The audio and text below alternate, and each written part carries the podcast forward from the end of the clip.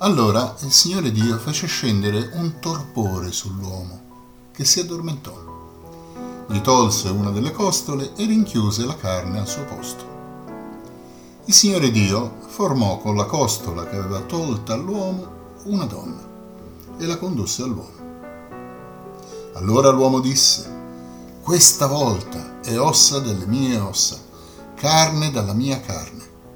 La si chiamerà donna, perché dall'uomo è stata tolta. Per questo l'uomo lascerà suo padre e sua madre e si unirà a sua moglie, e i due saranno un'unica carne. Ora tutti e due erano nudi, l'uomo e sua moglie, e non provavano vergogna. Ci vorrebbero molte ore per eh, esaurire tutti gli spunti che si possono ricavare da questo brano giustamente famosissimo. E la cosa interessante è che ogni generazione aggiunge qualcosa alla comprensione di questo testo. Così per esempio noi oggi siamo in grado di vedere come questa pagina parla della dignità e della bellezza della donna come nessun altro testo del mondo antico ha fatto. Ed è interessante che possiamo rendercene conto noi e non i rabbini che lo hanno commentato per primi. Ma questo proprio perché, essendo cambiata la, la sensibilità, riusciamo a trovare in questa pagina biblica nuovi spunti e nuova ricchezza. Infatti, mentre l'uomo è fatto di terra, la donna è fatta di uomo. La materia prima con cui è costruita la donna è tratta dall'uomo stesso, dall'uomo in cui c'era già lo spirito di Dio, quindi la donna è in qualche maniera ancora più divina dell'uomo, se così possiamo dire, ancora più simile a Dio. La verità, come abbiamo visto commentando il primo capitolo, è che l'uomo è immagine e somiglianza di Dio appunto nella coppia e non eh, preso in se stesso. Però quello che è singolare è appunto questa enorme dignità della donna. Carne della mia carne, ossa delle mie ossa. Mai nessuno nel mondo antico parla in una maniera così esplicita, così chiara e così forte della pari dignità dell'uomo e della donna. Ma cerchiamo di cogliere il, il senso profondo di, di questo brano. Intanto la prima idea interessante è proprio questa. L'uomo dorme, viene fatto dormire da Dio.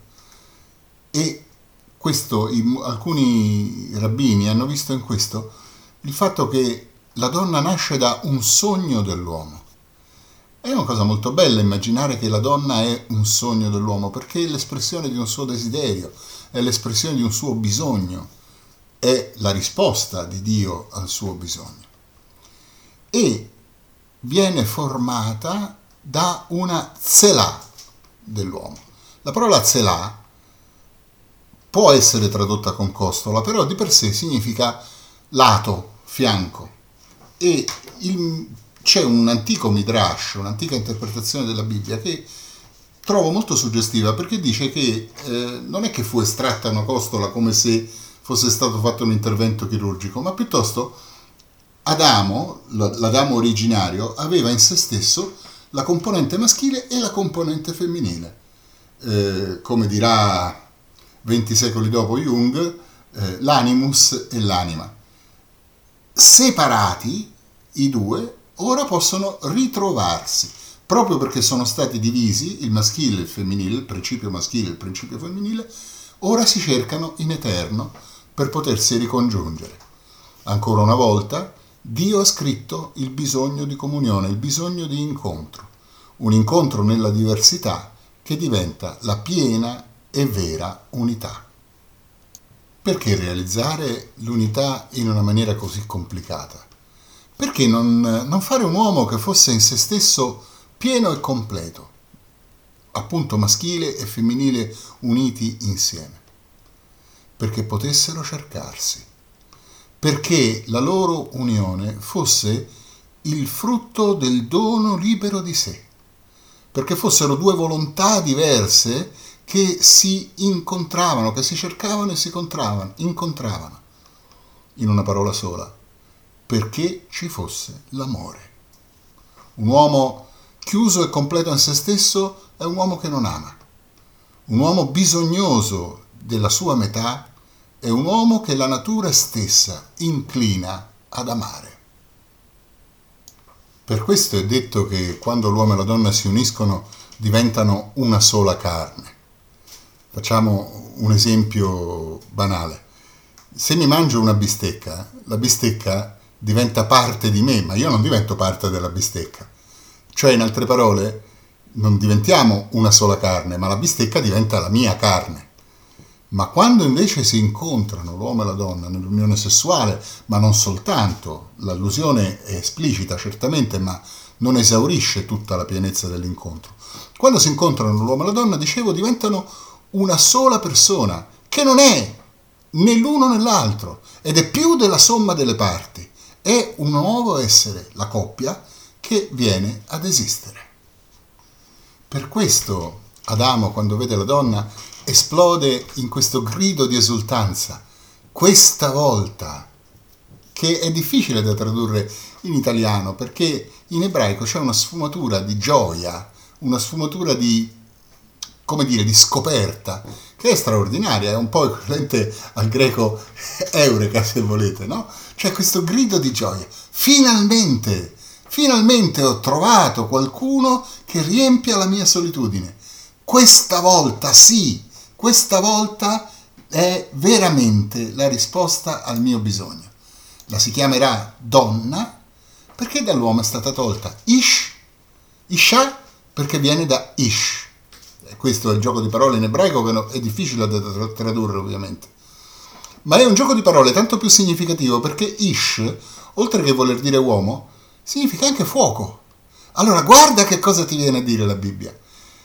La donna viene dal fuoco. La donna è fuoco, cioè è passione, passione di vita, passione di amore, passione di entusiasmo e accende il fuoco nell'uomo. Quel fuoco che è un, innanzitutto un fuoco di vita, un fuoco di gioia, un fuoco di speranza, un fuoco di amore. Ed è per questo che l'uomo, per potersi unire alla donna, deve lasciare il padre e la madre. Perché l'alleanza tra l'uomo e la donna, l'unione tra l'uomo e la donna, è un'unione totale, che non ammette terzi incomodi. Dunque, fino adesso hai fatto alleanza con tuo padre e tua madre, ma ora la tua alleanza è con tua moglie, ora la tua alleanza è con colei che è diventata parte di te, colei che è realmente la tua metà finalmente ritrovata. Ora tutti e due erano nudi, l'uomo e la donna, e non ne provavano vergogna. Questa nudità originaria è così bella. L'uomo non ha bisogno di coprirsi, non ha bisogno di mascherarsi. Perché? Perché ancora non c'è il peccato. E dunque non ha niente da nascondere, non ha alcun bisogno di apparire diverso da ciò che è. La meraviglia, lo stupore, consiste proprio in questo, che io posso mostrarmi nudo senza vergognarmi. Ed è proprio questa caratteristica, direi, quella che fa sì che l'unione tra l'uomo e la donna sia autentica, sia completa, quando cioè non mi vergogno di farmi conoscere così come sono, quando non mi vergogno di farmi vedere nella mia nudità, dove ovviamente non si intende soltanto la nudità del corpo, ma la nudità dell'anima. Posso stare nudo davanti a te, posso farmi conoscere così come sono, perché so che mi amerai, so che non mi giudicherai, so che mi accetterai per l'appunto per ciò che sono. Questa unione straordinaria, questa unione che è fatta per riempire la solitudine dell'uomo, è quindi fin dall'inizio un sacramento. È già in sé sacramentale perché già allude a quella unione che è la profonda e intima unione che unisce lo sposo divino, l'agnello, e la sposa che è la Chiesa. Devono ancora venire queste realtà perché ancora non c'è Gesù Cristo naturalmente, ma in qualche maniera questo è già alluso nell'unione dell'uomo e della donna, nella unione di due creature che sono immagini di Dio e possono diventare un'unica realtà. Ora è chiaro che mentre noi stiamo parlando di queste cose stiamo parlando di un ideale, un ideale che forse non si è nemmeno mai realizzato concretamente nella storia, perché la Bibbia ne è ben, ne è ben consapevole, perché immediatamente dopo averci presentato l'unione dell'uomo e della donna, ci presenta come il maligno mette in crisi, mette in discussione questa unione con la tentazione e con il peccato originale. E come l'unione dell'uomo e della donna è forse il progetto più alto di Dio e il vertice della creazione, è logico che proprio su questo punto il maligno metterà tutte le sue forze per ingannare e traviare l'uomo. Ma questo è l'oggetto del prossimo capitolo.